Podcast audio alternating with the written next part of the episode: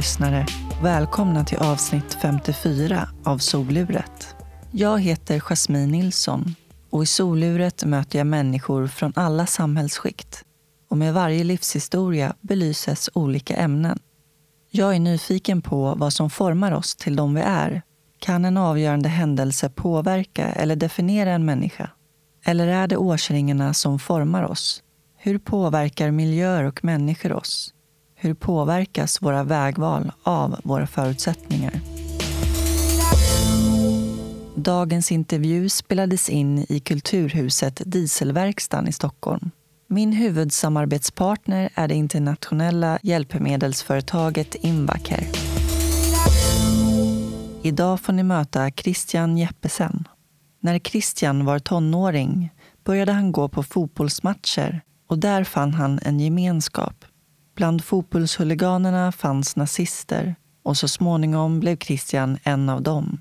Samtidigt drabbades Christians mamma av skelettcancer och han blev allt mer destruktiv. Idag föreläser och utbildar Christian i hur man kan motverka och förebygga fördomar, rasism, främlingsfientlighet och nynazism. Här kommer Christian.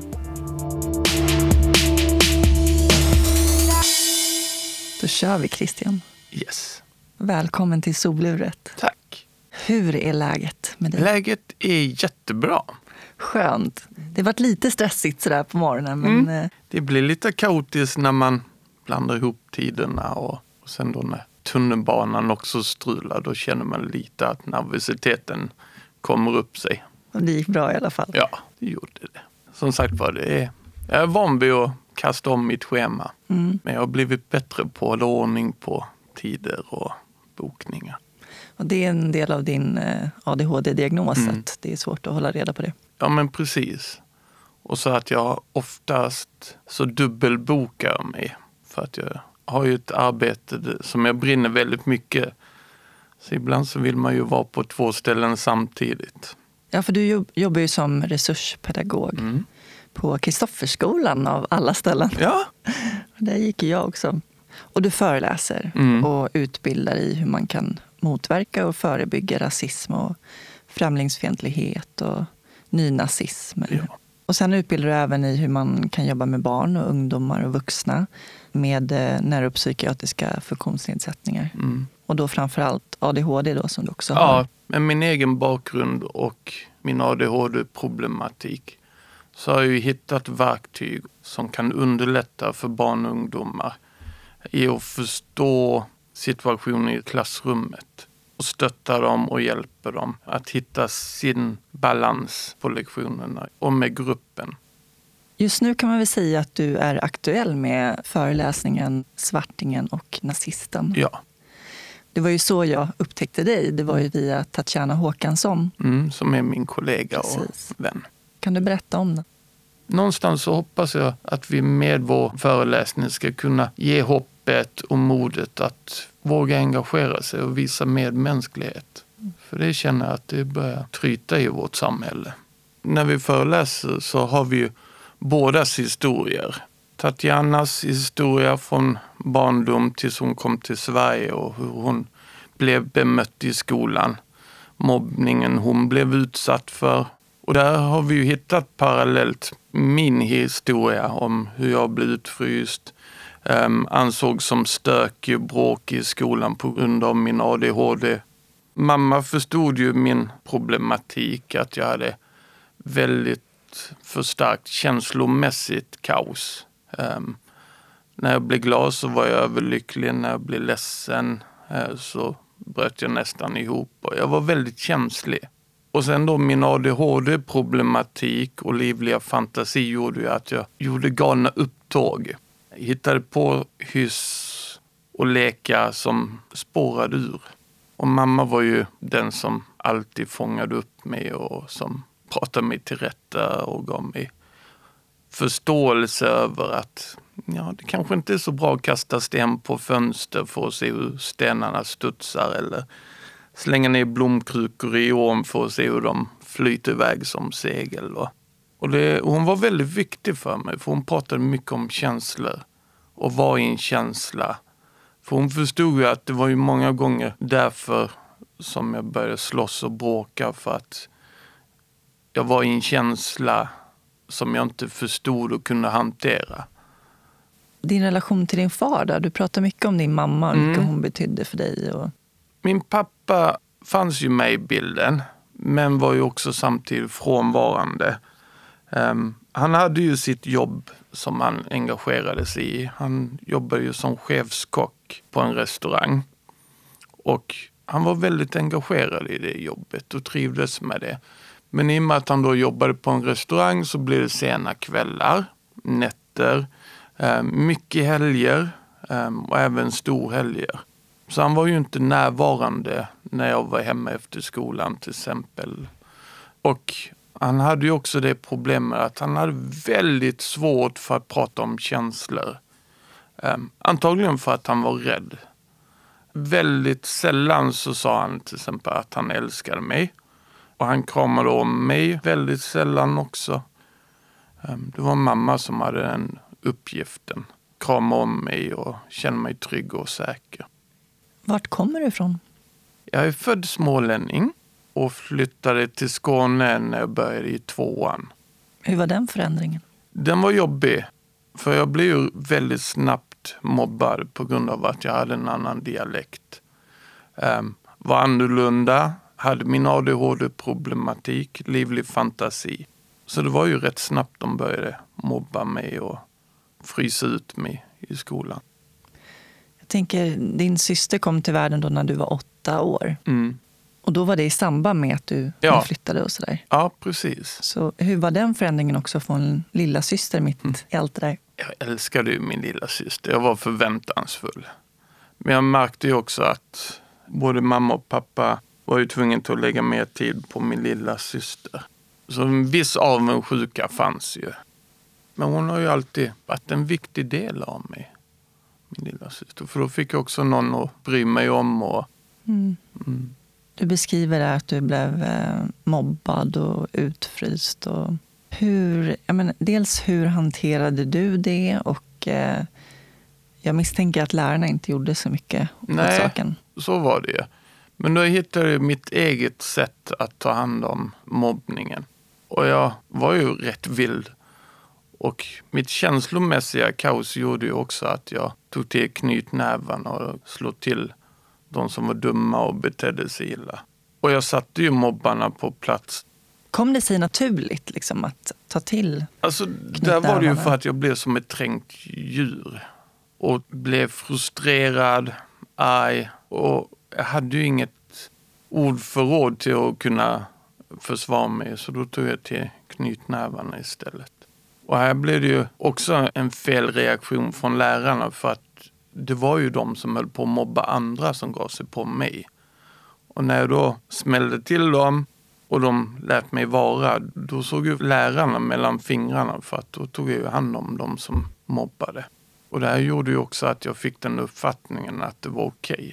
Men sen då, min mamma blir ju alltid uppringd av andra föräldrar eller blir kallad till möten. Och det var ju mamma som tillrättavisade mig och sa att det inte var bra. Försök hellre gå därifrån eller liksom hitta andra sätt att hantera det på. På vilket det, sätt eh, yttrade sig mobbningen? Det kunde vara dels glåpord och liksom nedlåtande uttryck. Um, men det fanns ju tillfällen när de ställde sig i ring runt omkring och började knuffa och, och på det sättet provocerade mig. Och ett tag så fick jag nästan en uppfattning att de gjorde det just för att det skulle sätta igång ett slagsmål. Vad gjorde det med dig? Ja, det gjorde det... mig mer arg och förbannad. Och gjorde att jag kändes ännu mer orättvist behandlad. Och, och det gjorde ju också att jag fick den uppfattningen att med våld så kan man lösa jobbiga situationer. Dessvärre. Hur gick det i skolan då? Ja, till sist så slutade de ju med mobbning. Men då började de ju frysa ut mig istället. Jag fick inte vara med. Och mellanstadiet började lugna ner sig på. Jag fick i alla fall några kompisar i klassen. Och sen i högstadiet, då var det ju nästan lugnt. Men då hade jag ju börjat förstå samspelet och började funka bättre ihop med, med övriga klasskamrater.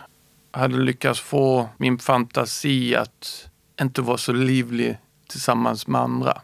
Jag kommer ihåg att jag hade en lärare som till och med körde bestraffningsmetoder och trodde att det skulle få mig till att bli bättre på att sitta still och vara med på lektionerna. Vad, vad gjorde man då? Hon tog en linjal och drog över fingrarna på mig. Det känns som medeltida ja, metoder. Men det finns ju inte längre som tur är. Verkligen. Många gånger efter skolan, då fick jag sticka ut i skogen. Vara för mig själv och liksom ha min livliga fantasi och rekreation ute. Upptäckte saker, byggde kojor och egen tid med mig själv. Men eh, tonåren, ja. hur var de? 15 år, det är ju då allting börjar bli riktigt besvärligt. För min mamma fick ju besked om att hon hade cancer. Jag kommer ihåg första tiden, rädslan, osäkerheten över just vad det var för cancer. Hur allvarlig den var. Vi fick inte så mycket information om vad sjukdomen innebar för mamma. Vi visste att hon skulle få behandling, hon skulle bli påverkad av behandlingen, men också av cancern. Men hela tiden så fick vi intrycket av att läkarna sa att det inte var så allvarligt, att det gick att bota med mediciner och behandling. Och det var ju det vi hoppades på och trodde på. Och jag vet ju om att rädslan och oron som vi levde med under den tiden var ju jättepåfrestande. Och det fanns ju till och med en tid när hon hade genomgått behandlingen att hon faktiskt började bli friskare. Um, hon kunde gå tillbaks till jobbet och börja jobba. Men det tog ungefär ett halvår. Sen blev hon ännu mer sjuk igen. Um, och då hade det ju spritt sig i hela kroppen. Um, och, och den tiden när mamma levde med cancern och behandlingen var ju hemsk. Jag har ju alltid sett min mamma som en väldigt trygg, stabil och stark individ som alltid... Ja, hon, hon kan stå emot allt i stort sett. Men sjukdomen och behandlingen bröt ju ner henne mm. Um, och gjorde henne jätteklen. Påfrestningen både det känslomässiga kaoset och sen tog jag på mig den rollen att försöka få henne till att må bättre också i den mån jag kunde. Det var ju också någonting som var väldigt jobbigt, att helt plötsligt behöva ta hand om sin egen förälder. När det egentligen skulle vara tvärtom, att hon skulle ta hand om mig. Och... Det var ju hon som hade varit din trygghet hela tiden också. Mm, som förstod dig på ett sätt som ingen annan gjorde. Mm. Och din pappa, hur hanterade han det här då? Han som hade varit ganska frånvarande med jobb mm. och, och, allt. Liksom. Alltså jag, jag märkte ju att han hade ju också en rädsla och osäkerhet. Eh, han ville ju på alla sätt och vis hjälpa mamma och stötta henne. Men jag märkte ju också att det hade hänt någonting mellan dem innan. Ehm, så jag märkte ju att det började växa ett gap mellan dem. Och jag vet ju med mig att det fanns ju till och med det samtalet att de innan mamman blev sjuk så var de ju på väg att separera. Men att när hon då blev sjuk så var han tvungen att stanna kvar och försöka hålla ihop familjen och hjälpa henne. Och det märkte jag ju och kände av. Det är också någonting som är så oerhört viktigt att när jag hör och märker det finns en förälder som mår dåligt så är det jätteviktigt att prata med den ungdomen, barnet. För att visa på att det finns någon som man kan prata om de jobbiga sakerna. För det har jag ju märkt att i vårt samhälle så finns det en rädsla, oförståelse över hur man ska prata om den här problematiken. Någonstans så tror jag att de känner att de inte vill, orkar eller kan eh, engagera sig i barn och ungdomar som mår dåligt på grund av en förälder som är sjuk eller mår dåligt. Och under den här tiden som hon var sjuk, mm. hur såg ditt liv ut då, förutom Mm. Att liksom ta det här ansvaret över din mamma. Och hur gick det liksom i skolan och, och med umgänge? Skolan var ju någonstans ett sätt för mig att, få en paus i sjukdomen. Um, men jag märkte ju också att det fanns klasskamrater, grannar runt omkring som var rädda. Ehm, just för att de inte vågade eller visste hur de skulle fråga. Hur har du det hemma? Hur är det? För när det kommer till sådana jobbiga känslor då, då backar folk istället och skärmar av sig för att de tycker det är jobbigt och besvärligt. För att de är rädda helt enkelt. Jag hade ju ingen i min närhet som jag kunde prata om. Den rädslan jag hade, frustrationen över att hon mådde, min mamma mådde så dåligt. Och det var ju jättebesvärligt för att då hade jag ju ett inre kaos med känslor, tankar och funderingar, rädslor som jag inte visste hur jag skulle få utlopp för dem. Och det var en jobbig period tid. Det var väl ett tag som du kände att eh, du inte orkade leva längre? Ja. Ehm, och det kom ju efter, till sist så blev mamma så sjuk av behandlingen och cancern att hennes kropp gav ju upp. Ehm, så hon dog ju av cancern.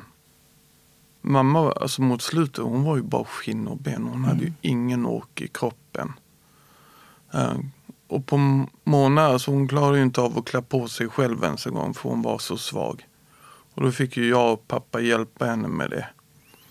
Och sen samma sak när hon skulle gå på toaletten eller duscha. Det var ju jag och pappa som fick hjälpa henne med det. Och den känslan tyckte jag var så fruktansvärt jobbig. Över att känna maktlösheten. Ehm, jag kan inte få henne till att må bra. Det var ju tillfällen när jag önskade så mycket att jag skulle liksom kunna ta över sjukdomen. Bara för att ge henne lite andrum. Ehm, men sen hade jag, kände jag också den här väldigt negativa känslan över att det måste finnas ett annat uttryck.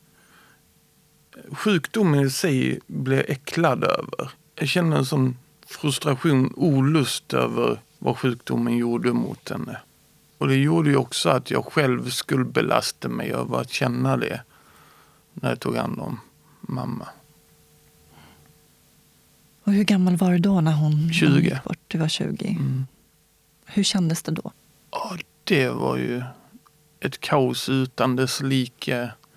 Um, känslorna som jag hade var ju rädsla, att jag var vilsen, ledsen, deprimerad och jag kände ingen mening med någonting. Um, jag förstod ju någonstans att jag behövde få någon att prata med. För att det var för tunga känslor och för jobbigt att hantera och liksom bara försöka tränga undan det. Det, det var ett kaos. Mm. Och min pappa och min lilla syster, de genom sjukvården fick ju då en familjepsykolog att gå till. Och jag kommer ihåg så väl samtal jag hade med pappa om att jag också ville ha den hjälpen. Och han pratade ju med dem. Men då sa de, nej men det är bara du och din dotter som får det här stödet. Det är jättekonstigt. Ja, men det... Mm, tragiskt nog så fick jag ju den uppfattningen att de såg mig som kille. Jag är 20 år och nej men han kan inte ta det så. Det går över och, och han behöver inte den hjälpen och stödet. Fast jag bad om det själv också. Det här gjorde ju då att jag tragiskt nog började få den uppfattningen att det är ingen som bryr sig om hur jag mår och skiter i mig. Och det var ju här då mitt självkänsla och självförtroende var ju så lågt också att jag kände att det finns inget kvar. Och det var ju då mina självmordstankar satte igång också. Um, och det... Jag försöker ju fullfölja självmorden på det sättet att jag kom ju över medicinska preparat, eh, receptbelagda och så försökte knapra i mig det, blanda det med alkohol. Men som tur var, de här kombinationen gjorde ju att jag då började kräkas som ett djur och mådde jättedåligt istället. Och sen hade jag ju en lägenhet som jag hyrde. Och då försökte jag gå upp på vinden där för de hade sådana här takbjälkar till förråden. Och då slängde jag upp ett rep där och så försökte jag hänga mig. Det här var mitt på dagen. Någonstans så hade jag räknat ut att inte skulle, alla skulle vara iväg på jobbet eller skolan så det är ingen som stör. Men jag hade ju glömt att det fanns ett pensionärspar. Så han kommer ju upp, gubben där, och ser mig dingla i repet och han får ju ner mig. Um, och fortfarande så kommer jag ihåg att det är ju folk som hittar mig och upptäcker mina försök. Men sen bara släpper de det. Det var ingen som reagerade och sa, men du behöver ju hjälp, du behöver få stöd med det här. Då började jag upptäcka att okej, okay, det är ju någonting som är fel i samhället. Alla skiter ju i mig. Varför ska jag då bry mig om vad jag gör med mitt eget liv? Och den här skeva uppfattningen gjorde att då blir det genast att då försöker man ju kanalisera ut sin frustration, besvikelse på andra för att ge igen. Vi backar tillbaks lite. Mm. När din mamma blir sjuk så um, började du gå på fotbollsmatcher. Mm. Och uh, där träffade du fotbollshuliganer. Mm. Och... När jag var med på högriskmatcherna så var det ju för att söka upp. Jag tillhörde ju en supporterskara. Och då var det just innan och efter matchen när jag visste att de hade gjort upp med att möta andra fotbollslags huliganer. För att då få slåss. Någonstans så hade jag ju ett inre kaos inom mig. Um, jag kände en frustration, ilska, rädsla. Och under hela min barndomstid så har jag lärt mig att med knytnävarna, med att slåss, så får man ut en del negativ energi. Och i den här sfären bland huliganer så finns det ju grupperingar, folk som tillhör extrema grupper, destruktiva grupper, som har den uppgiften att de ska fånga upp och rekrytera slagskämpar som de behöver helt enkelt. Ehm, jag vet att både mc-klubbar, det finns eh, andra våldsbejakande grupper som har folk där som är där för att rekrytera ungdomar. Och det var det som hände att eh, jag hade ju mitt favoritställe, en pub, där jag alltid det var ett tillhåll för fotbollssupportrarna. Och jag hade ju börjat knyta massa kontakter. Jag visste ju att ja, men de kommer samlas där och så kommer de bjuda in mig till att ja, men vi ska på den här gatan eller vi ska åka över till Köpenhamn och slåss mot FCK Köpenhamns supportrar. Och, och det var ju på det sättet som jag då blev inbjuden till att hänga med på det här. Men en kväll så, innan en match så var det ju att det kom fram ett annat gäng. Um, och de presenterade sig ju bara med namnen. Men just att de hade sin klädkod. De hade bomberjackor, de hade kängor och hade även symboler på sina jackor eller tröjor som gjorde att jag visste ju vilka de var. Jag visste ju att de tillhörde en nazistisk gruppering. Och hur mycket visste du om, om nazism? Hur medveten var du om det? Jag förstod ju vilken ideologi de hade och vilka som de såg upp till. Och sen då så under skolgången så har man ju läst om nazismen och den ideologin. Mm. Um, Kommer du ihåg vad du tänkte om det då? Nej, just då så tror jag att det enda jag tänkte på det var ju snarare ja, men att de bjöd in mig och frågade ja, men kom och sätt dig med oss. Vi kan bjuda på en öl och sitta och snacka lite. Så att i början, jo jag visste ju att de stod för den nazistiska ideologin. Och första reaktionen det var ju snarare varför intresserar de sig för mig? Men mitt behov av att bli sedd och bekräftad och känna en tillhörighet för att vi människor är ju funtade på det sättet att vi vill ju ändå ha en tillhörighet. Vi vill ju inte vara ensamma. Man söker någon slags kollektiv bekräftelse. Ja, liksom. men exakt. Ja. Och det brukar ju alltid också säga att när man inte blir bekräftad och sedd för den man är, älskad och omtyckt för den man är, kan du inte bli bekräftad på det sättet, då någonstans bara för att få en reaktion så söker man sig till det motsatta, det negativa. För där får du i alla fall en bekräftelse. Du får folk som skriker dumheter efter en. Man blir sedd och bekräftad. Och det var just det, den känslan jag fick att ja, men, de är i alla fall schyssta och bjuder in mig. Och plus att jag någonstans hade ju den här tanken att jag bryr mig inte om vad jag gör med mitt eget liv och vad jag gör mot andra. Så det här var ju en chans för mig att få samhället att reagera. Kommer du ihåg hur det var, för att du var ju ändå medveten om, med tanke på hur de såg ut och mm. deras symboler och så vidare. Hade du någon slags uppfattning sen innan, jag menar när du hade läst i skolan om förintelsen och nazism? Och vad, liksom, vad var din grunduppfattning? Mm, det där måste jag fundera på. Mm. Alltså, när man läser om nazismen i skolan får man ju lära sig att de utrotade judar och jagade dem och alla som inte var ariska var ju då mindre värda. Um, men jag kommer ihåg att någonstans, i och med att jag visste vad de hade gjort, så visste jag också att samhället såg på dem med avsky och ville inte ha med dem att göra. Och någonstans så blev det ju som en katalysator för det inre kaoset jag hade. Att hellre att få folk att reagera negativt genom att vara med i dem och på det sättet få en bekräftelse, bli synliggjord. För jag var så arg och besviken på samhället. Någon slags eh, självdestruktivitet? Ja, med mina egna reflektioner det sättet jag nu jobbar med klienter. Att jag har ju haft samtal med ungdomar, eh, människor som har varit djupt kriminella och liksom ställt till. Alltså, där jag upptäckte att de har ingenting att förlora. De har ingen runt omkring sig som betyder någonting för dem. De har ett inre kaos, har av olika orsaker hamnat, råkat ut för en situation som de... Med andra ord så känner de att de har ingenting att leva för. Och då blir de destruktiva. Det är ett sätt för dem att inte ge igen. Eller kan det vara det? Man ger helt enkelt upp hoppet. Men det är så svårt att uttrycka och liksom få ner på rätt sätt. Jag förstår det. Det är känsligt. Ja, vi har haft samtal innan om just det här med att hur vi ska fånga upp de radikala. De som är riktigt djupt inne i kriminalitet och mm. det våldsamma.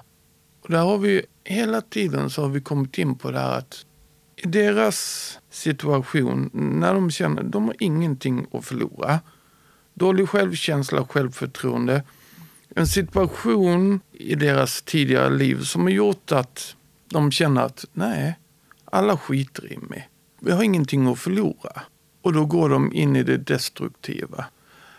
Man vill ju på något sätt bli ihågkommen, få uppmärksamhet. Alltså människan är funtad på det sättet att man vill bli bekräftade, synliggjorda. Och kan man inte bli det för den person man egentligen är så söker man sig till det negativa och våldsamma. För där får du bekräftelse, du blir synliggjord.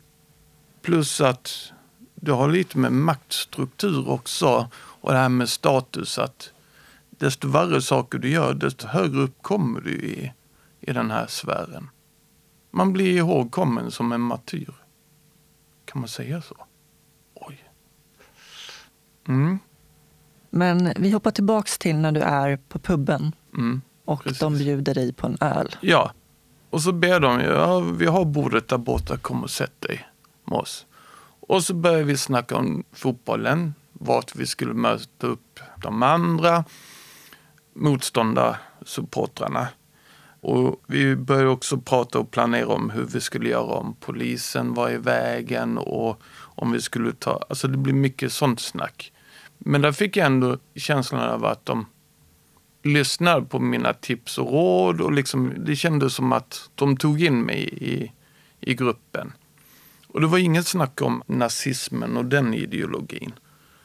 Eh, men sen kommer jag ihåg att det var ju några av de där killarna, vi kan väl ha varit ett tiotal vid det där bordet, som sa ja men imorgon har du lust att komma hem till mig då och snacka lite och jag kan visa dig några filmer och jag har whisky hemma som jag kan bjuda på och, bjöd in mig till dem. Um, och det var ju i det samtalet då som de började fråga, ja, men varför är du så arg och förbannad? Och, och de började fråga saker om, ja men när din mamma gick bort och varför fick inte du någon hjälp? Och genast så började de då, ja men det är ju bara för att Precis. alla invandrarna, för att judarna, ja men helt plötsligt så började de hitta ursäkter till varför jag mådde dåligt. Det var ju alla andras fel. Då har de ju satt ett frö i mig och så började jag tänka, ja men det kanske är så. Ja, men det är ju lättare någonstans att ge andra skulden för att man själv mår dåligt och inte kommer vidare med sina, sitt inre kaos. Och sen var det ju, blev det ju bara mer och mer av det snacket. Men det är det som jag tycker är så obehagligt, att eh, de är så pass smarta. Mm. Att de vet hur de ska liksom manipulera, hur de ska hjärntvätta rent psykologiskt. Mm. Hur man ska komma åt. Ja, precis. Liksom. Där engagerar de sig ju personligt. De letar ju upp den här negativa känslan man har. Eh, det kan ju vara till exempel att de är på en skola, de ser en ungdom som är utfryst eller mobbad, liksom trakasserad. Och så går de fram, ja men varför är de på dig? Nej men vi tar hand om dem och ställer upp för dig. Och då får ju den personen känslan, ja men shit, de tar ju tag i saker som inte skolan klarar av. Eller föräldrarna har inte tid att liksom engagera sig. Och, men så är den här destruktiva gruppen där och ja, men vi tar hand om mobbarna åt dig. Och, och då får ju den här individen känslan, ja men de bryr sig, de ställer upp. Och sen då när de väl är rekryterade så bara, ja men det är ju för att skolan inte får resurser och lärarna har mindre och mindre möjligheter. Det är ju för invandrarnas fel, det är för judarnas fel, kommunisternas fel. Så att där hittar man ju orsaker som man ger andra skulden för.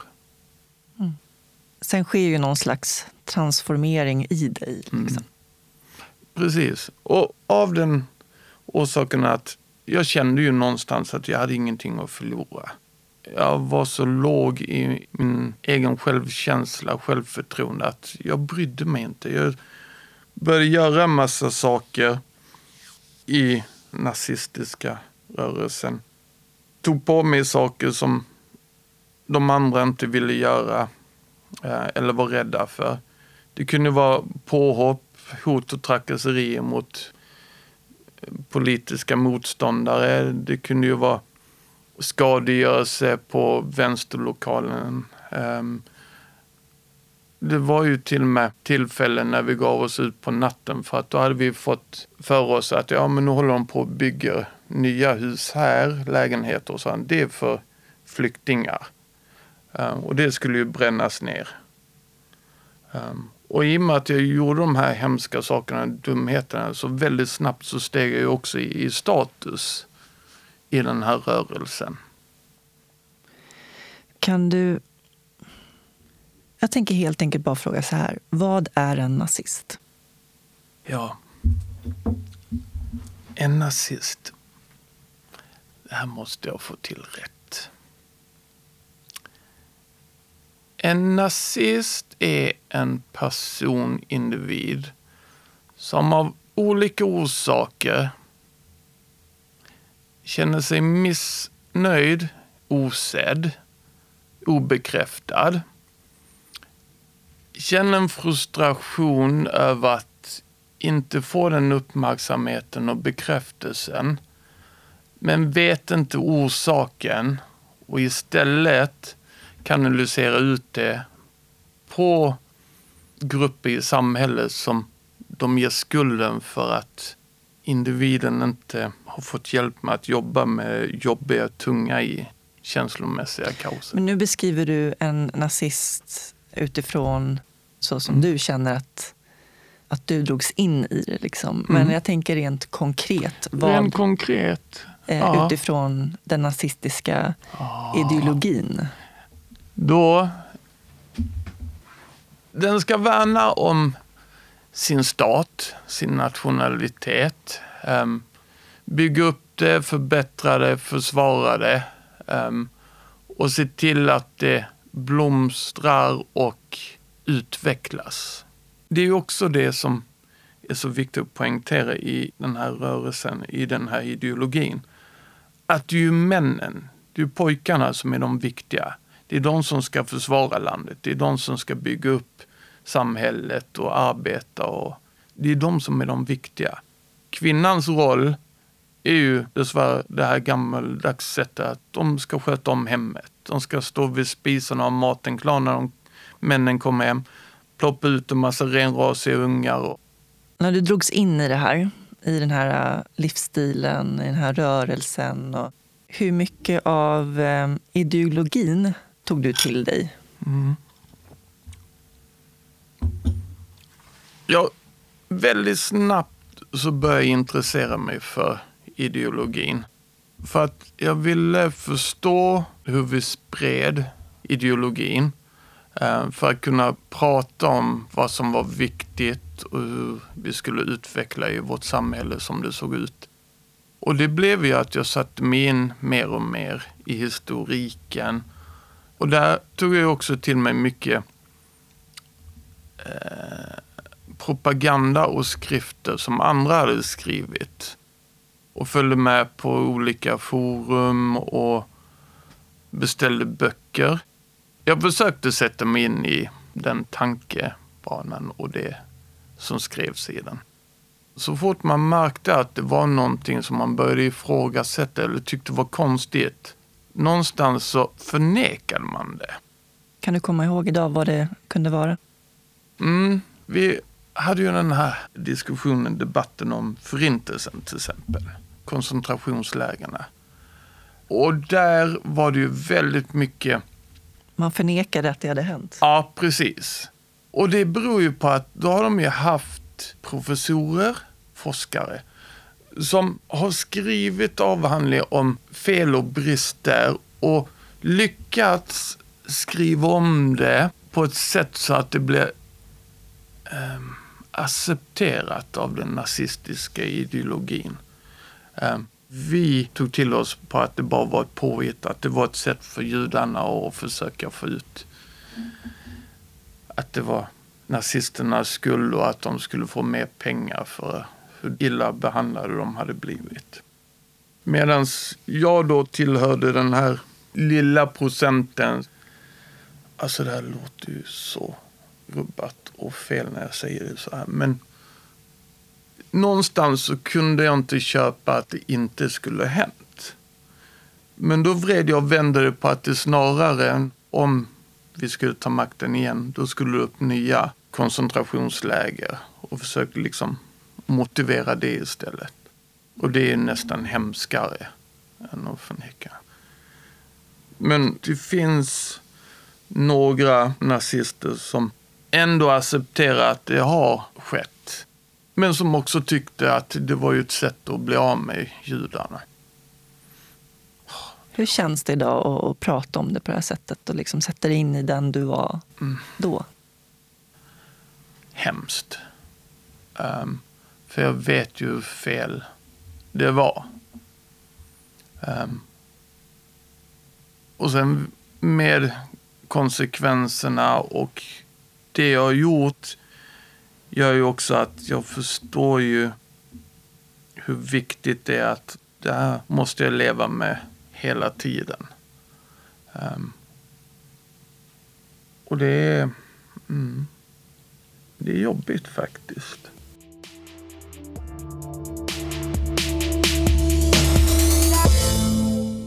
Nu sitter jag här med min samarbetspartner Invacare och framför mig har jag Stina. Hej Jasmin. Hur är läget Tack, med dig? Det är bara bra. Det börjar ju bli lite ljusare ute så det känns jättehärligt. Och eh, nu så sparkar vi igång på riktigt med alla våra utbildningar som vi har i Inva Academy. Och eh, Invacare arbetar ju ständigt med utbildningar och förbättra och tillmötesgå vad kunden har för behov. Men eh, bland annat så tänkte jag berätta lite om en utbildning som vi har som vi kallar Arbete runt sängen. Och eh, sängen är ju ett, vad jag tycker, ett bortglömt hjälpmedel men ack så viktigt. För om man tänker sig hur mycket tid vi eh, tillbringar vår tid i sängen och sover. Och kan du gissa hur många timmar egentligen, eller år, utav ens livstid man sover, Jasmin? Jag vågar inte gissa. Nej, men tittar man om man tänker att man är 75 år ja. så tillbringar man ungefär 23 och ett halvt år med att sova. Åh oh, herregud. Ja. Det låter som man sover bort halva livet. Ja, riktigt så är det inte. För sömnen är jätteviktig för återhämtning ja. och reparation utav kroppen. Så det är en viktig del. Men eh, om vi tittar på sängen som hjälpmedel i vården så eh, används ju sängen inte optimalt utan vi har jättemycket funktioner på våra sängar idag i vården. Bland annat höj och sänk. Men vi har ju också funktioner i sängen som kan underlätta att man kan stiga i och ur sängen på ett bättre sätt. Bland annat höja upp ryggstödet. Man kan skapa motlut med sängens eh, knä och lårdel så att man inte glider ner i sängen. Man kan också skapa funktioner i sängen som gör att man kan avlasta om man har ont i ryggen. Så eh, sängen som hjälpmedel är ovärderligt mm. men behöver lyftas upp lite mera. Och eh, den vi har utvecklat nu som faktiskt eh, har kommit ut på marknaden heter eh, Nordbed och är anpassad just för design och eh, passa i våra miljöer i Norden. Och, eh, här har man ju tittat just på funktioner och anpassa funktionerna speciellt i liggytan, att det passar mer den funktionella kroppen. Det vill säga var lederna ska delas och så vidare för att det ska bli komfortabelt. Mm. Intressant och viktigt ämne. Håll utkik på vår hemsida för det kommer ju ständigt inbjudningar. Och mm. Är man intresserad så är det bara att kontakta oss på Invacare så finns det möjlighet att vi kommer ut till er. Tack så mycket Stina. Tack Jasmin. Ha det bra. Detsamma. Hej hej. För du, som du beskrev själv där också, så um, det finns ju en hierarki mm. och du klättrade ganska snabbt ja. och blev någon slags frontfigur. Ja. Vad var det för position och vad innebar det? Jag började knyta kontakter med andra nazistiska grupperingar. Nationalsocialistisk front, Nationaldemokraternas ungdomsparti, eh, Svenska motståndsrörelsen hade jag ju kontakter med. Um, och det här var ju precis uppstartat av Svenska motståndsrörelsen, de som nu då är Nordiska motståndsrörelsen. Och jag knöt också mycket kontakter med nazistiska grupperingar i andra länder. Men sen hade jag ju också hand om försäljning av vit maktpropaganda, musik, tröjor och, och vi hade ju en hemsida som jag då skötte och tog emot beställningar och vi kopierade och tillverkade ju både film och musik som vi sen då sålde över nätet. Men jag var ju också väldigt flitig på att rekrytera barn och ungdomar till rörelsen. Och det där är ju viktigt alltså. Mm. Du beskrev själv hur man försökte hitta de här eh, utstötta mm. barnen. De är så unga som 14-15 år, precis som du var. Ja, precis. Man åker till ungdomsgårdar och rekryterar. Och... Mm och skolor. Och nu är det ju ännu mer sociala medier också där man fångar upp ungdomar. Man följer dem, man observerar dem och så ser man situationen den enskilda individen har. Det kan vara allt från föräldrar som inte hinner med sina barn um, och de känner sig besvikna, ledsna, frustrerade, arga över det. Det kan vara situationer på skolor de blir utfrysta, mobbade. Ehm, det kan vara att eh, på sociala medier så märker man att de skriver saker och så följer man dem och så på det sättet så får man sig en bild över hur man ska fånga upp de här ungdomarna. Vad det är för påverkan man ska lägga in på dem. Och det är ju därför de är så flitiga nu på sociala medier och frågar och liksom gillar kommentarer eller skriver följdfrågor för att då få en uppfattning om hur man ska påverka ungdomen. Mm. Det är otroligt vilken makt eh, internet och sociala medier har. Mm. Liksom. Vilket är väldigt obehagligt. Men samtidigt så har vi då yttrandefriheten. Mm. Och, hur tänker du kring det? Alltså det är ju en sån svår balansgång det där. Och det har jag ju märkt att väldigt många har det behovet att få en reaktion i det de skriver få en bekräftelse, få en massa gilla och liksom motkommentarer och påhopp. För då helt plötsligt får de ju en bekräftelse. De blir synliggjorda, får sina sekunder i rampljuset. Och det är jätteoroväckande. För det är väldigt många, som jag har förstått det, som helt enkelt så sitter de med en inre känsla och när de då känner sig maktlösa, obekräftade, så spär de på den negativa känslan genom att skriva hat på nätet. För då blir det en motreaktion där de får uppmärksamhet och blir synliggjorda. Mm. Jag tänker på, när jag bad dig beskriva vad en nazist är, mm. så utgick du på en gång från, utifrån dig själv mm. och dina erfarenheter. Ja. Och vill på något sätt, eh, ska inte säga rättfärdiga, men ge en förklaring till varför du hamnar där du hamnar. Precis. Men alla nazister Nej. har liksom inte haft Nej, en tuff bakgrund. Eller liksom... och, och där har vi ju märkt den svåra procenten nu som faktiskt har blivit fostrade i den nationella ideologin. Vars föräldrar har den ideologin och som då har vuxit upp med det. Och där har vi ju en jättesvår klient att jobba med.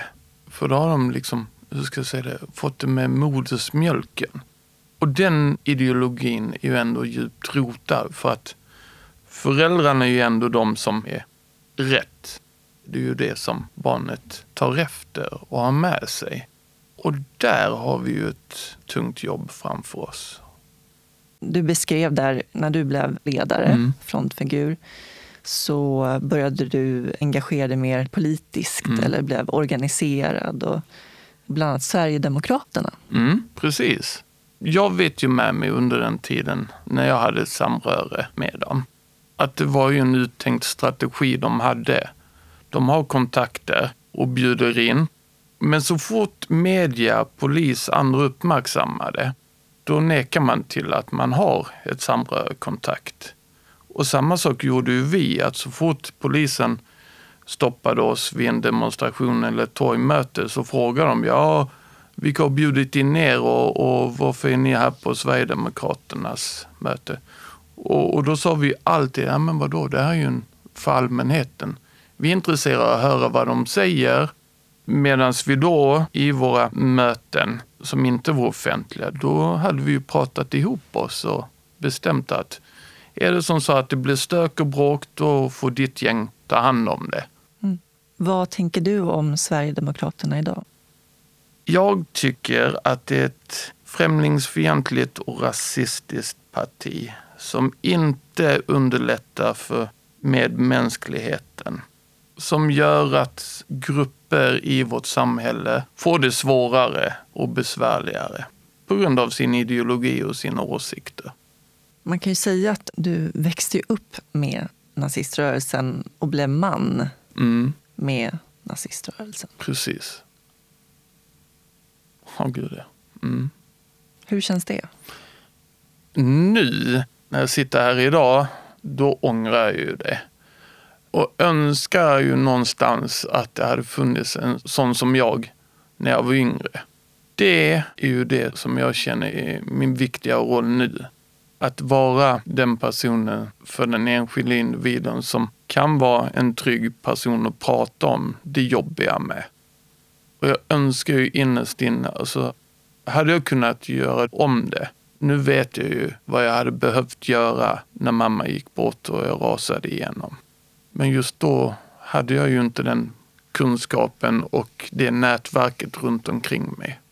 Men du var ju så pass djupt rotad mm. liksom, inom naziströrelsen. Tror du verkligen att någon annan hade kunnat komma in där och påverka dig? Jo, för när, jag, eh, när mitt avhopp kom och den situationen som hade uppstått runt omkring mig, då fick jag ju stöd från individer som faktiskt visade att de brydde om mig som människan. Och de hade ju skalat bort fasaden runt omkring mig och börjat hitta en djupare del i mig. Um, ehm, och det var ju det som de då drog i och tog fram. Och då fick jag ju personer som jag då kunde börja prata om det där jobbiga.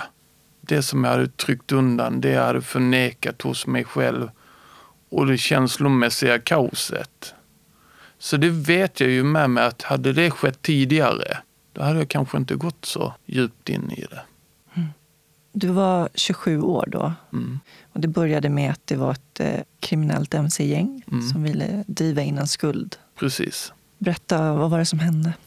Ja, ehm, tiden innan det så hade jag ju blivit så pass illa misshandlad att jag hamnade på sjukhus. Fått en punkterad lunga och det tog väldigt lång tid. Läkeprocessen där, som jag inte hade jobb, jag hade bara min rörelse. Men i och med den här första misshandeln så hade jag ju då också upptäckt att när det väl kommit krita, i och med att jag blev så pass skadad så hade inte rörelsen någon nytta av mig. För då var jag helt plötsligt defekt och, och skadad, ofunktionerbar. Där sa du någonting också som, som jag har tänkt på eh, Mm. i och med att eh, man under Förintelsen också ville utrota personer med olika funktionsvariationer. Mm. När du var uppe i det, om du hade mött mig till exempel Mm. som nazist, vad hade du haft för fördomar och åsikter? Alltså, ideologin, den nazistiska ideologin har ju den här tanken, idén på att den rena rasen, stor och stark och liksom välmående och liksom funktionell. Det är ju den som ska bygga upp, hålla industrierna igång, försvara landet och få det att blomstra. Alla med funktionsnedsättningar, sjukdomar och sådant, det är ju en negativ defekt som de då är rädda för ska skada den rena rasen. Och de skulle man ju göra sig av med. För att det då kunde försvaga och försämra den rena rasen. Mm. Ja, det är så sjukt. Eh, men...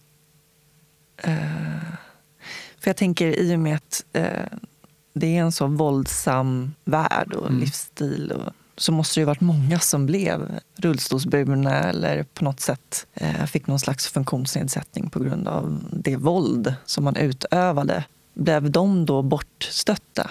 Ja, för de kunde ju inte vara fotsoldater längre. Och det var lite det då som... Ja, eh, eftersom jag då hade blivit så illa knivhuggen så var ju min kropp för svag. Jag orkade inte med samma fysiska ansträngningar under en väldigt lång period. Och det märkte jag ju rätt tydligt för att när jag låg på sjukhuset då var de ju inte där och, och hälsade på och frågade hur jag mådde. Och, och det gjorde ju att jag då fick den uppfattningen, men nu skiter de ju i mig. Blev du utfryst igen? Ja, precis. Och då börjar ju genast ifrågasättningen. Varför gör de så? Vad har jag själv hållit på med? Och då börjar jag ju hitta parallellerna till mitt egna dåliga beteende. Hur jag hade utnyttjat andra till att ta på sig dumheter för att jag skulle komma undan. Hur jag hade manipulerat och utnyttjat andra. Och det var ju det som då grodde i mig. Och sen då när jag kom ut från sjukhuset så försökte jag ju bryta det umgänget och försökte sköta mig själv. Men människan är ju fortfarande funtad som så att man vill ju inte vara ensam. I och med att jag hade det umgänget och de åsikterna så hade ju vanligt folk tagit avstånd från mig och ville inte ha mig att göra. Så jag hade ju inga andra. Och det blev ju att jag då fortsatte i gruppen, men jag tog ju en lägre profil. Men eftersom jag då helt plötsligt hade börjat ifrågasätta och liksom se sprickorna så kom jag i konflikt med dem jag umgicks med och den ideologin. Um, åsikterna och det vi stod för. Och i och med att jag hade lägenheten som en bas för min organisation, så de var ju där hela tiden. Och det här gjorde ju att någonstans så försökte jag att förtränga, trycka ner de tankarna och känslorna som hade börjat ploppa upp. Så jag började konsumera en stor mängd alkohol. Ehm, plus att vi har ju då olika medicinska preparat för att tar man det innan en fight till exempel eller liksom en sammandrabbning då kunde man någonstans ebba ut den emotionella gränsen, göra den avtrubbad. Och det var ju hemskt egentligen. Man blir ju som robotar. Men då slutade det ju med att jag faktiskt byggde upp ett missbruk. Så sen när jag väl då blev friskförklarad, när jag, kroppen hade läkt och jag började söka jobb. Det var ju inte en arbetsgivare som ville ha en alkoholiserad missbrukare. Alltså. Och det var ju här den, den här onda cirkeln blev hel för att kunna försörja mig, betala hyra, hålla festandet igång och liksom ha umgänget så gick ju steget in i, ännu djupare in i kriminalitet. Då blev det uppdrag, eh, det kunde vara stölder, inbrott, eh, beställningsjobb och det gick ju så långt att det även blev rån och för att komma över pengar. Och det gick inte bara till mig utan det gick ju till organisationen också. Men min grupp hade ju också ett samröre med en mc-organisation som försedde oss med alkohol, försedde oss med lokaler men även kunskap i vapen och vapenhantering. Så att vi hade ju ett samröre med ett tungt kriminellt mc-gäng också. Och där satte jag ju mig i skuld. Jag började ju låna pengar av dem eller fick ta det på krita, som de så snyggt sa det. Och det slutar med att till sist så vill de ju driva in den där skulden. Den här händelsen, då hade jag ju ett gäng uppe i min lägenhet och vi drack alkohol och var väldigt högljudda. Jag måste ju nämna det också att polisen hade ju uppsikt på min lägenhet. För då visste de ju var vi var samlade. De kunde hålla koll på vilka som rörde sig och tillhörde mitt gäng och, och vad vi gjorde och när vi förflyttade oss. Så då helt plötsligt dyker det upp tre killar. Och de här killarna, alltså man märkte ju direkt på dem att de var ju indrivare för att de var stora som huset och hade den utstyrseln på sig att man förstod ju att de bråkar man inte med. Men då hade de ju fått en uppdrag att driva in skulden. De hade kollat upp mig och visste vem jag var så att de går ju fram till mig direkt och säger du skyller oss pengar. Och jag hade ju inga pengar så jag kunde ju inte betala dem. Och då kommer jag ihåg att den ene killen tar tag i nacken på mig och slänger ner mig på golvet och börjar slå mig i ansiktet de har ju den rollen som indrivare så att den killen som drog ner mig på golvet och slog mig i ansiktet, han har ju handskar på sig. Eh, och det är sådana här läderhandskar, jag kommer ihåg att de var lite rödaktiga. Men de är ju omsydda, de har sytt in blyplattor i knogarna. Och han slog ju, först knäckte han näsbenet på mig och sen slog han sönder hela käken på mig. Och jag vrider mig om så att jag ska skydda huvudet, så då ligger jag på sidan. Och då är det den andra av killen som tar upp en kniv och så skär han mig i ryggen. Och det här sker uppe i min lägenhet eh, framför mina så kallade kamrater. Men de gör ingenting för att liksom ge sig på uppgörelsen. De gör ingenting för att dra undan mig utan de bara ser åt andra hållet och låter misshandeln fortlöpa. Men i varje fall, de når en viss nivå på misshandeln och lämnar lägenheten. Men då är det ju någon av dem i lägenheten som har anonymt ringt till polisen. Och det tar ju inte många minuter från det att de har lämnat lägenheten som polisen stormar lägenheten. För i tipset, det enda de får ut är att det är gänguppgörelse i lägenheten att det är en allvarlig misshandel. De har haft koll på vilka som är i lägenheten. Men de vet inte i vilken utsträckning där uppgörelsen är. Och de tar inga risker. Det skjuts in sådana här chockgranater genom vardagsrumsfönstret. Och sen samtidigt som den briserar, då hör jag ju hur dörren slås in och, och polisen kommer in rusande. Men då hamnar jag ju på sjukhus igen och i, i samma vända som den här rassen görs i lägenheten, då får ju hyresvärd, alltså jag förlorar ju lägenheten i samma vända. Och det är ju här som allting förändras när jag är på sjukhuset igen. För då har jag två personer som är vid min sida vid sjukhussängen. Och de visar ju öppet att de är jätterädda för den situationen de visar att de är oroliga, ledsna, besvikna, frustrerade över min situation. Och de ifrågasätter det. Det var en flickvän Ja, och en kompis. en flickvän som jag var tillsammans med då. Och en kompis. Han hade ingenting med ideologin att göra. Och de vågar ju då visa att de bryr sig om mig. Och det var ju också de som då fick mig till att vakna upp och förstå innebörden av att jag måste göra någonting för att verkligen bryta det här mönstret, det här umgänget. Ett tag så kunde jag inte hitta någon utväg. För att jag visste ju inte vart jag skulle vända mig. Eh, var jag skulle ta vägen om jag hoppar av. För det fanns ju också en rädsla att om jag hoppar av då kommer jag helt plötsligt ses som förrädare, överlöpare, svikare. Och det vet jag ju med mig att när jag var aktiv och vi fick någon som ville hoppa av eller liksom som försökte komma undan. Då sökte vi upp personen och kunde vi inte övertala personen så med rena hot och misshandel så tvingade vi personen tillbaks. Och då visste jag ju om att så kommer det ju bli med mig också. Men då hjälper ju den här tjejen och killen mig till att få det modet som krävdes för att ta kontakt med polisen. Eh, För det var min enda utväg. Mm. Att erkänna allt som jag gjort mig skyldig till och ta konsekvenserna av det. Men som tur var så poliserna, de hade ju kunskap och var insatta i min situation. För att då kom jag i kontakt med en, en kille från Säpo som genast tar mig under sina vingar. Um, han var väldigt bra på det sättet att han ifrågasatte väldigt mycket. Men på ett sådant sätt att det var ändå, det var inte negativt. Han sa inte du är dum i huvudet, vad fan håller du på med? Utan han ställde de här jobbiga frågorna. Varför är du så arg och förbannad? Varför är du så ledsen och besviken? Saknar du din mamma mycket? Massa sådana jättetunga känslor. Och, och han vågade liksom ta emot det. Och jag kände ju det förtroende för honom att öppna upp mig och ta det med honom. Och sen under tiden som jag sitter i polisförhör och erkänner allt som jag har gjort mig skyldig till.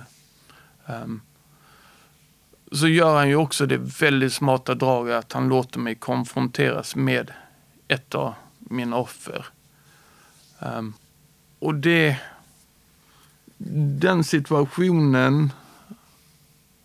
Det här var ju en händelse som jag så väl minns. Alltså det kommer alltid följa med mig. Ehm, den misshandeln där, där jag tar, går för långt i misshandeln på det sättet att jag hoppar på den här killens rygg så att det är ju någonting i hans ryggrad som går itu. Um, ehm, så han blir rullstolsbunden. Och den konfrontationen eh, när han rullar in i förhörsrummet, bara han och jag. Och det finns ingen annan där. Utan jag, som du och jag sitter nu. Och så bara, han säger ingenting, han bara tittar på mig. Jag ser ju vad jag har gjort med honom. Jag ser ju att han är förlamad. Och det känslomässiga kaoset, skuld, skam, rädsla, frustration, ilska mot mig själv, mot situationen. Alltså jag önskar inte någon ska behöva leva med det.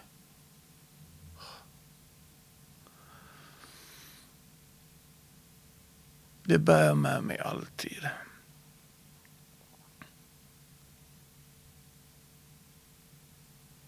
Och det...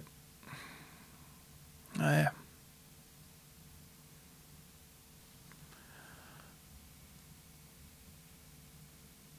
Det är konsekvenser som jag måste leva med. Och jobba med hela tiden. Och det är ju därför jag så mycket brinner för det jobbet jag har nu. För att ingen annan ska behöva hamna i den situationen. Mm.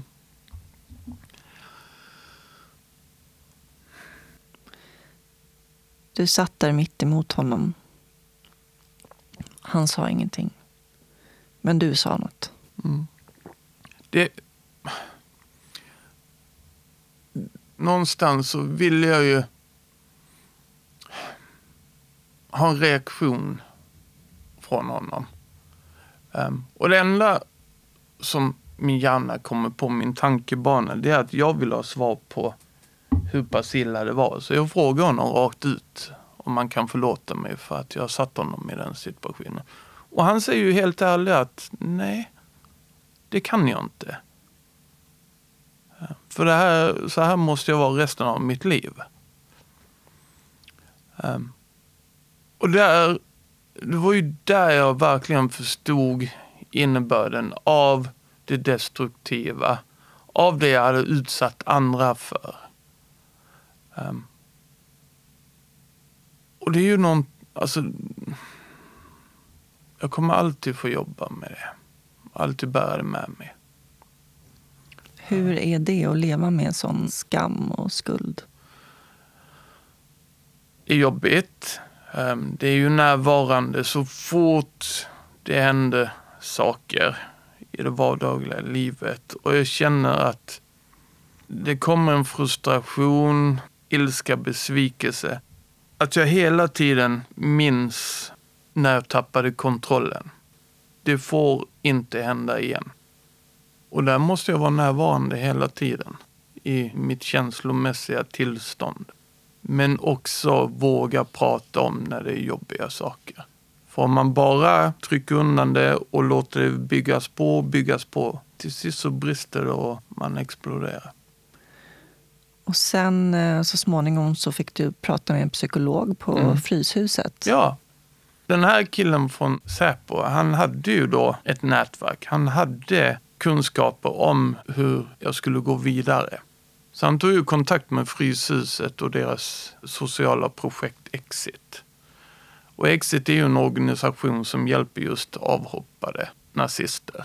Så då sätter man mig i en bil, kör mig upp till Stockholm, där jag då får träffa dem i Exit. Eh, och jag får hjälp med en psykolog, men också träffar jag en präst som är aktiv på Fryshuset. Bollar de frågorna och tankarna om livet.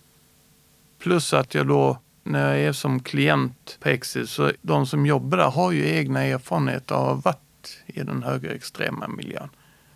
Så de vet ju behovet av att hitta skyddat boende, ha aktiviteter för mig så att jag inte går och ältar och liksom känner mig vilsen och ensam. Men också stöd och samtal runt omkring det som har hänt.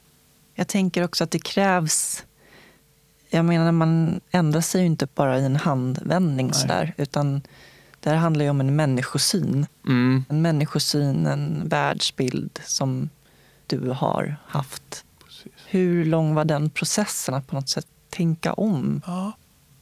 Det är en lång process, för man måste verkligen jobba med sina egna förutfattade meningar och fördomar.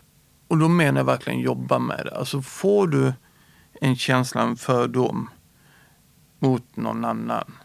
Eh, då ska du inte förringa det och nej men herregud, nej men det är bara den jag tänker så. Utan då gäller det verkligen att omvärdera det genom att lära känna den personen. Och där hade jag ju också en oerhörd tur att jag fick ju ett boende och en sysselsättning på en lägergård, en konferensgård ehm, som Fryshuset hade samarbete med. Och då, när jag blev placerad där, då hade de också volontärarbetare. Och när jag kom dit, då var det två killar som de hade där. Den ena var från Ghana och den andra var från Kenya. Så de var ju mörkhyade. Och de skulle jag bo tillsammans med, jag skulle jobba tillsammans med dem. Men jag var så himla rädd för att de skulle få reda på vem jag hade varit och vad jag hade hållit på med. För att då skulle de ju se mig som de skulle inte vilja vara med mig helt enkelt. Dels för att de skulle bli rädda men också arga och förbannade för att jag haft de värderingarna. Så jag undviker ju dem på alla sätt jag kan. Um, när vi äter frukost då satte jag mig alltid för mig själv och försökte äta frukosten så snabbt som möjligt. Jag tog sådana arbeten och jobb där jag fick vara i fred, där jag kunde sköta det själv. Men den ena killen, han var så påstridig. För han satte sig alltid med mig när vi skulle äta. Han sökte alltid upp mig när jag höll på att jobba och frågade, behöver du hjälp? Är det någonting vi kan göra tillsammans? Och någonstans så insåg jag ju, i och med att jag då ska bo och jobba med honom, alltså, då måste jag ju berätta om vem jag har varit och vad jag har gjort. Så kanske han låter mig vara. Det var vad, som, vad jag tänkte. Och just det här att jag var ju så rädd för att... Sanningen skulle komma fram. Ja, och att de skulle stöta bort mig. Och då höll jag mig hellre undan och liksom inte få någon negativ reaktion från dem. Men då bestämde jag mig för nej men nu berättar jag för dem vad jag håller på med. Och, men då, ja, killen han ju... Han lägger armen på axlarna på mig och säger du, det där har redan Magnus berättat för oss. Och vi förstår ju varför du är här och vad du håller på med. Du behöver ju mm, få någon som bryr sig och, och som är din vän. Jag ser att du blir väldigt rörd när du berättar om det.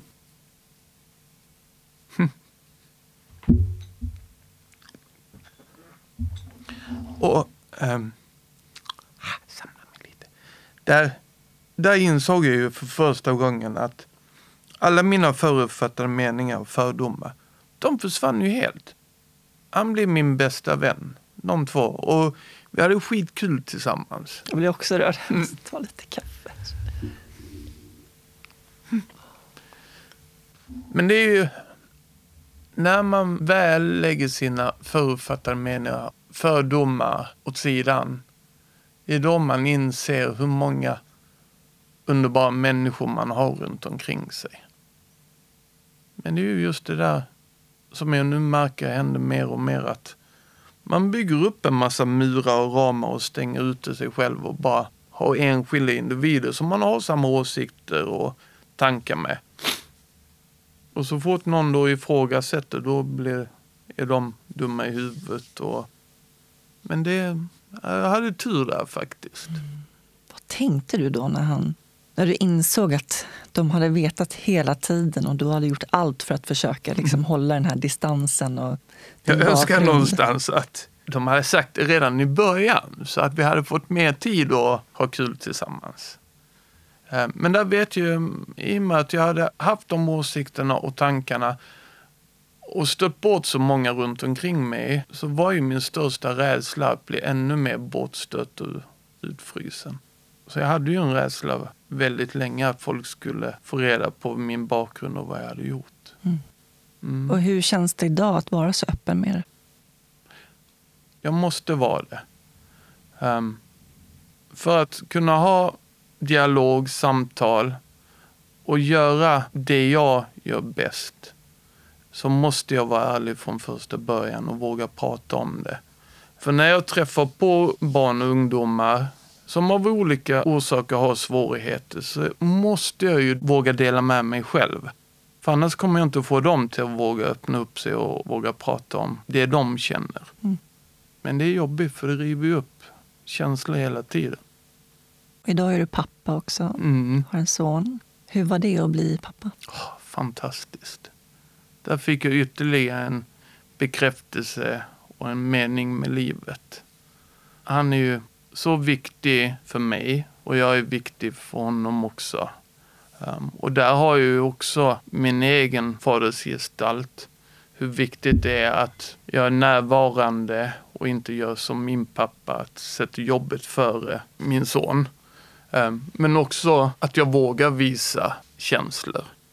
Min son ser att det är okej okay att vara i vilken känsla som helst. Kommer du berätta för honom om din bakgrund? Ja, det gör jag. Redan. På hans nivå så berättar jag ju så att han förstår en del av min barndom och vad jag har gjort. Och sen eftersom jag är en sån offentlig person också så ser han ju mig i tv, han hör ju mig på radio, mm. ser artiklar i tidningar. Så att han frågar ju, vad är det här om? Och så kan vi också prata om konsekvenser och vad man inte ska göra. Hur viktigt det är att man ser alla människor och att man accepterar varandras olikheter. Och det är jätteviktigt. Så jag hoppas ju att jag på ett bra och förstående sätt får honom till att förstå. Och inte trycker ner och försöker förminska sina känslor. Vad innebär det för dig att vara människa?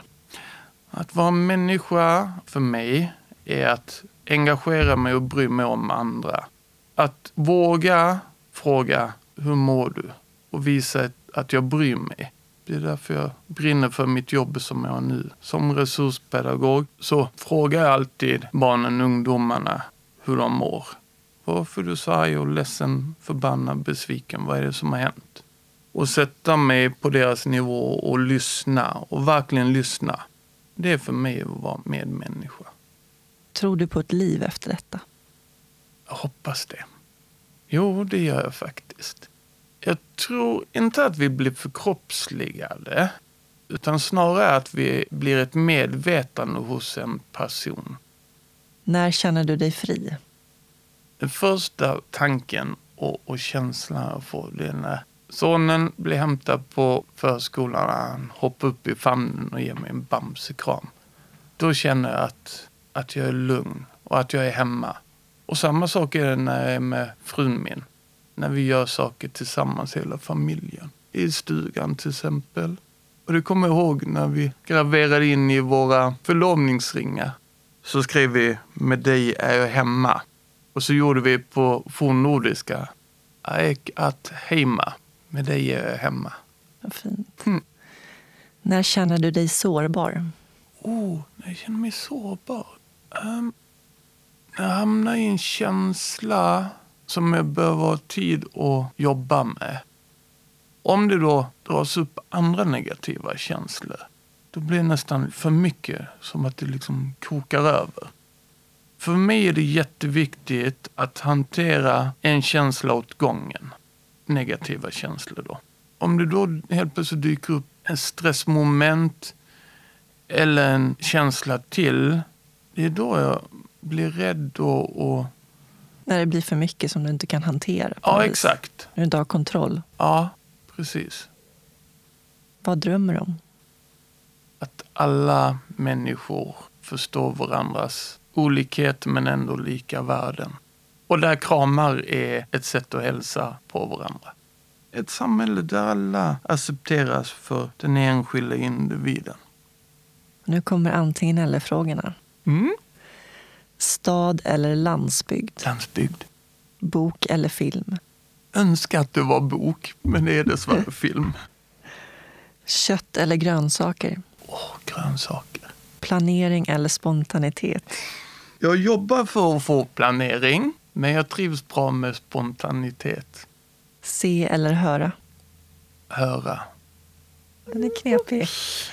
För sen är det så viktigt också att se. Alltså när jag har enskilda samtal så är det så viktigt att se individens reaktioner. Men sen samtidigt så höra, det är ju så viktigt att jag verkligen hör och lyssnar på det som sägs. Och då kommer vi till lyssna eller prata. Mm, jag lyssnar. Tack så jättemycket Christian för att Tack du tog att dig denna tid Mm. till att berätta om ditt liv och dina erfarenheter. Tack, Tack för att jag fick vara med.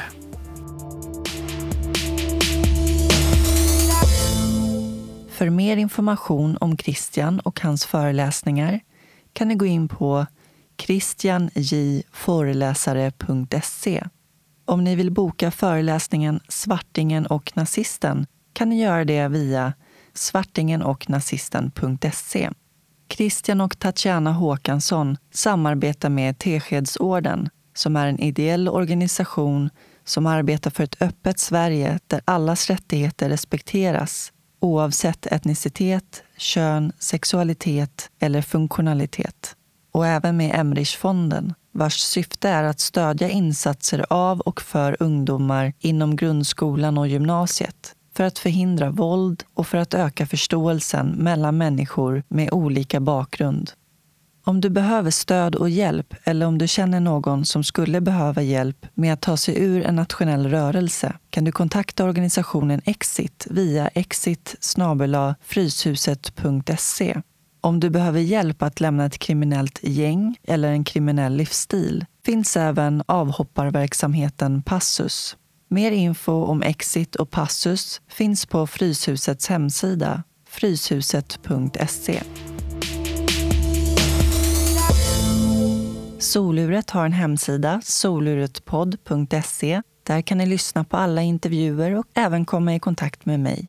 Prenumerera gärna på Soluret i din podcastapp så missar du inte kommande avsnitt. Tack till min huvudsamarbetspartner Invacare. Mer information om Invacare och deras produkter hittar ni på invacare.se.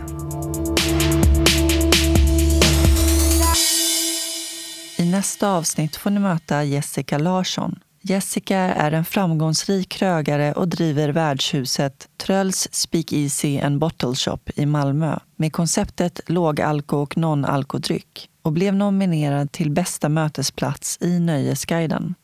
När hon för några år sedan började dejta en man via Tinder blev hennes tillvaro till en mardröm. Mannen som hon dejtade visade sig ha missbruksproblematik och från en dag till en annan förvandlades han till ett monster. Jessica blev så pass svårt misshandlad att hon var nära att mista livet. Tack så mycket för att ni lyssnade och ta hand om varandra där ute. Puss och kram. Hej då.